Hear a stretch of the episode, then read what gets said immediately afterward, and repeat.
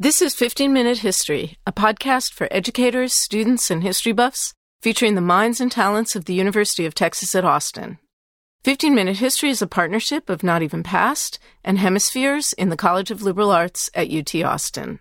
Today's guest, Megan Raby, is the author of American Tropics, the Caribbean Roots of Biodiversity Science, which explores the relationship between field ecology, the expansion of U.S. power in the Caribbean during the 20th century, and the emergence of the modern concept of biodiversity. Megan Raby, welcome to the studio. Hi, it's great to be here, Chris. So, why don't we start uh, just sort of talking a little bit about what I, I mentioned in the introduction, which is the idea that there is a connection connection between imperialism and science before we get into the topic of your book. Can you talk a little bit more about what the connection is there? Yeah, I think that's a great question. If you think about it, imperialism really and colonial projects depend on the exploitation of nature as well as people, right? And so there's a variety of ways that knowledge about nature or science, right, can be uh, involved in those projects. The British Empire had things like Kew Gardens, and it sent out botanists and naturalists around the world to try to find uh, plants with uh, economic botany potential. So uh, things like chocolate that we take for granted now, or uh, cinchona, the bark of a tree that produces quinine, an anti-malarial drug. But also, you might think about how um, physicians and medical scientists might be involved in colonial enterprises too. Uh, concern for tropical medicine, the treatment of um, diseases that people from Europe or the United States might encounter when they're in tropical environments like malaria or yellow fever. Those are things of concern to empires, right? Uh, exploiting agriculture, concern for bodies in various kinds of colonial, often tropical environments um, that are concerns from a medical standpoint. And also economic, presumably, because a lot of these things could be turned into pharmaceuticals. Yeah, exactly. So, presenting the idea of the environment itself as a resource that can be exploited, but not only the environment, but the field of ecology. You particularly talk about biodiversity, you know, comes out of this, this milieu of American involvement in the Caribbean. Yeah. So the idea of biodiversity, right? That's a word that scientists use. It's a piece of biological jargon. Basically, all it means in general is uh, the number and variety of species in a given area, mm-hmm. as well as its genetic and ecological kind of variation in a given area. But it's something that, you know, everyday people use too. We talk about enjoying biodiversity in nature, things like that, saving biodiversity from a conservation standpoint. But you know, scientific ideas have particular histories, and when most historians and philosophers and scientists themselves have talked about the idea of biodiversity, they often point to its, you know, when it was coined as a term in 1986, right, as the title for a symposium that the Smithsonian held and the National Academies of Science, which kind of alerted the world to a global biodiversity uh, crisis of extinction in 1986. But, you know, what I look at in the book is actually there's a much deeper history of that idea. That idea of the number and variety of species in different parts of the world is a long-standing study uh, that naturalists have been concerned about. You know, you can go back to Aristotle, but especially like 18th and 19th centuries. But what I found is that the very specific idea of biodiversity has an even more kind of recent history uh, and recent predecessors in concepts like species diversity that kind of came before and were used in a smaller kind of elite group of scientists, of ecologists, biologists in the 20th century, right? And so what I found is that um, that idea especially came out of ecologists' work in trying to understand why the tropics had so many species. So, why certain regions of the world, particularly tropical rainforests, right, had more species in them than, say, uh, a rain or a, a, northern forest. So, you might find, you know, birch or oak trees and, you know, a handful of species of trees in a north temperate forest, but you find just hundreds of uh, species of trees in our tropical rainforest. So the differences between northern environments and environments in the tropical regions um, were something that struck uh, traveling naturalists for a long time, right? And this is something that they wanted to study. And in the book, you specifically look at how a lot of this work was done by American scientists, specifically working in the Caribbean and in Latin America. Yeah, so this is the thing is that if say in the 1890s when actually ecology first emerges as a uh, a scientific field first in Europe but American US scientists are also interested in taking part in ecology but if they're going to study the relationship between plants and animals and their environments in tropical environments, they're going to actually have to go to the tropics, right? And so if you want to go to the tropics and you're from the United States in the 1890s through the turn of the 20th century, how are you going to get there, right? And so what ecologists have to do is basically there's a relationship there, a mutualistic relationship between ecologists and growing uh, U.S. interests in economically exploiting environments in the circumcaribbean, the growth of corporations like the United Fruit Company that's mm-hmm. growing banana plantations increasingly in the through the into the early 20th century. But really, there's a turning point um, in the lead up to the Spanish American War in 1898. Not only is the broad U.S. population debating, some people very much pushing to get involved in Cuba's independence war with Spain, but ecologists, scientists are involved in that debate. They argue yes, United States scientists need to be able to have access to tropical environments in order to do cutting edge science in this new field of ecology. And so they should take advantage of uh, not only newly informally accessible through steamship routes, et cetera, that begin to expand in the circumcaribbean, but after 1898, when the U.S. acquires uh, Cuba temporarily, uh, Puerto Rico, also the Philippines, of course. And then by 1914, when there's the uh, Panama Canal is opened, um, uh, you have a period of time in which U.S. scientists have a lot of access to U.S. colonies, right? Mm-hmm. The Panama Canal Zone, uh, to Cuba and U.S. landholdings by sugar corporations, for example, in Cuba. Uh, and so U.S. scientists have a lot more access to land where they can do research. And this is what I focus on.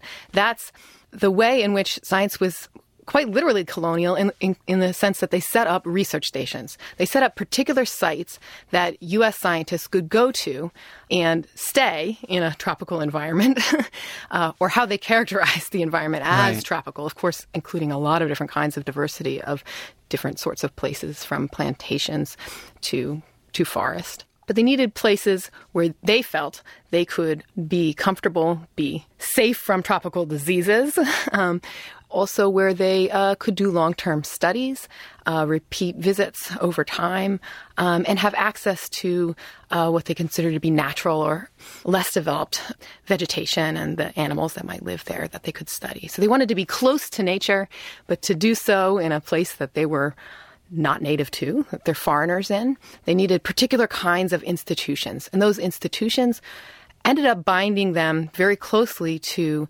U.S. colonial interests, right? They got funding and land from U.S. Uh, sugar corporations. For example, Harvard had a field station in Cuba at the Soledad sugar plantation near Cienfuegos, uh, run by the famous uh, sugar baron Edwin F. Atkins.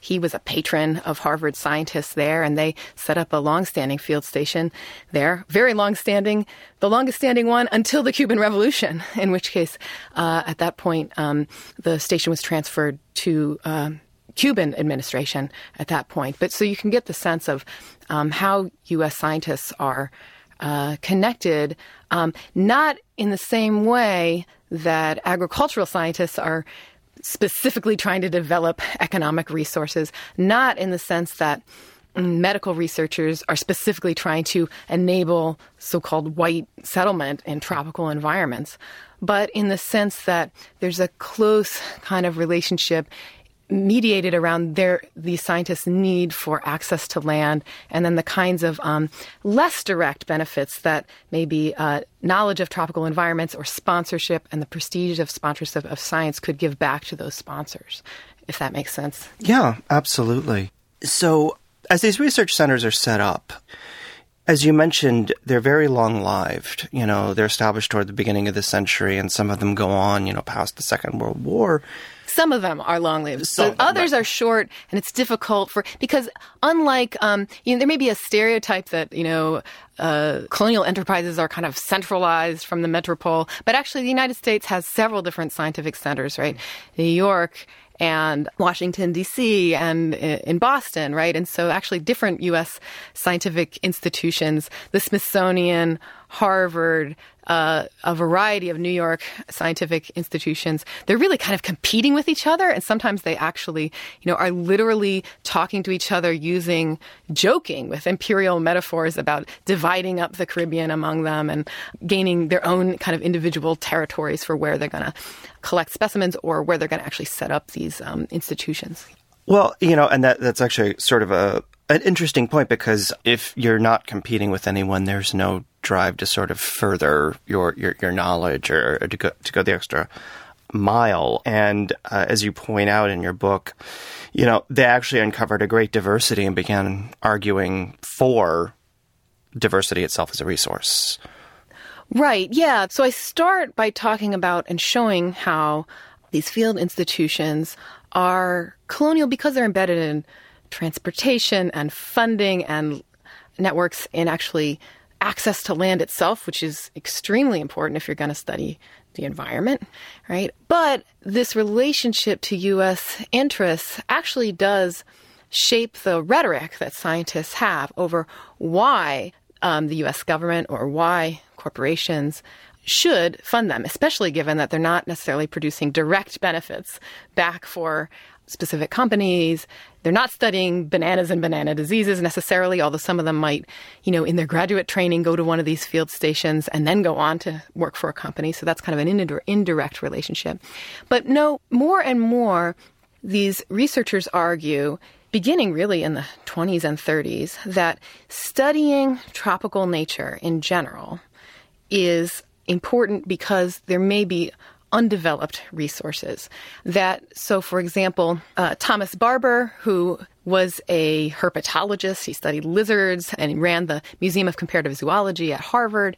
He um, directed Harvard's field station in Cuba, but he also helped set up a field station at Barro Colorado Island. And now this is a really interesting site because this is a site in the middle of the Panama Canal. It's actually so within the Panama Canal zone that was um, operated by the U.S. government.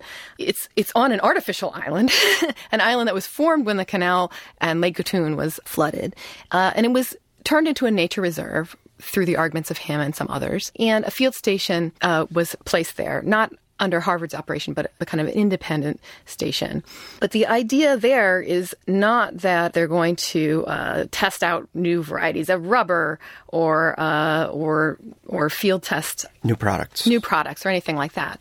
But that they're going to study nature in an undisturbed state. It sounds quite strange because it's an artificial island, right? right. So it's been disturbed. It is a human um, human shaped environment. But Barbour argues, you know, we need to understand tropical nature and how it functions, right? So that even if we're studying monkey behavior or butterfly taxonomy here, which seem pretty esoteric, uh, what we're doing is getting U.S. scientists, a population of U.S. scientists who have experience in the tropics, understand tropical nature, and maybe there are going to be other kinds of benefits we can't expect yet from this kind of basic research. So it's a basic research argument, not a pure research that's kind of esoteric and for theoretical ends, but an idea of basic research that ultimately we can't necessarily know how it will be applied, but it's important that we invest in it in case it may be applied. So there's an argument being made there that government agencies and corporations uh, should sponsor them. So they were always on a little bit of a shoestring budget, mm-hmm. but it was a functional enough kind of argument. And think, you know, United Fruit Company gave free rides for their researchers on their ships. Not not a small thing for um, the fact that you know to be from like a midwestern college and to go do your own tropical expedition like Charles Darwin or Alfred Russel Wallace would have been very expensive and very difficult. So these institutions enabled uh, a lot of U.S. scientists to work in tropical environments when they wouldn't have already.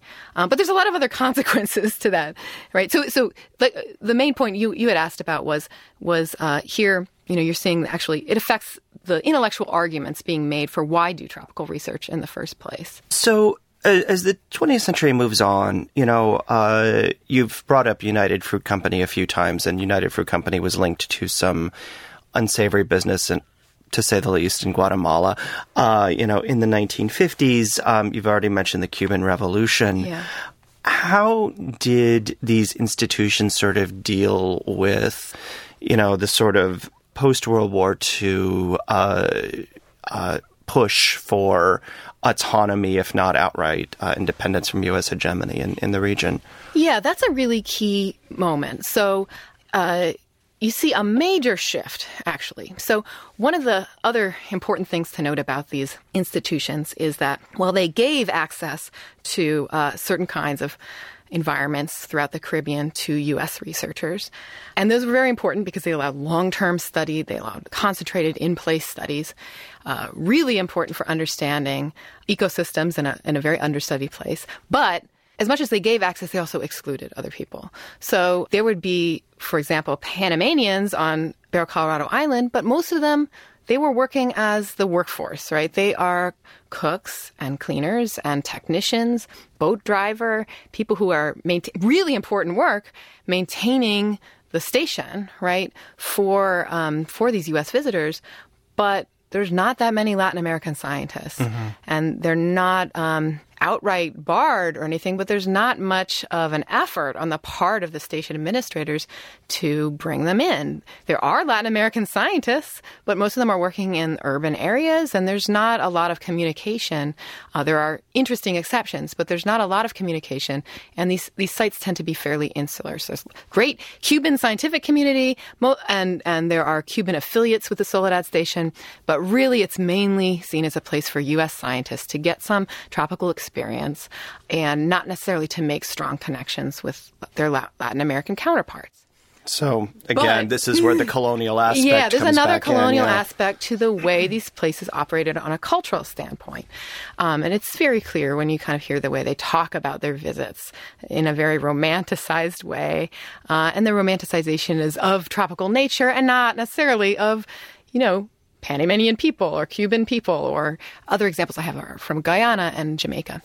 But what you asked about was the key moment following the Cuban Revolution uh, and the larger 1960s global kind of decolonization.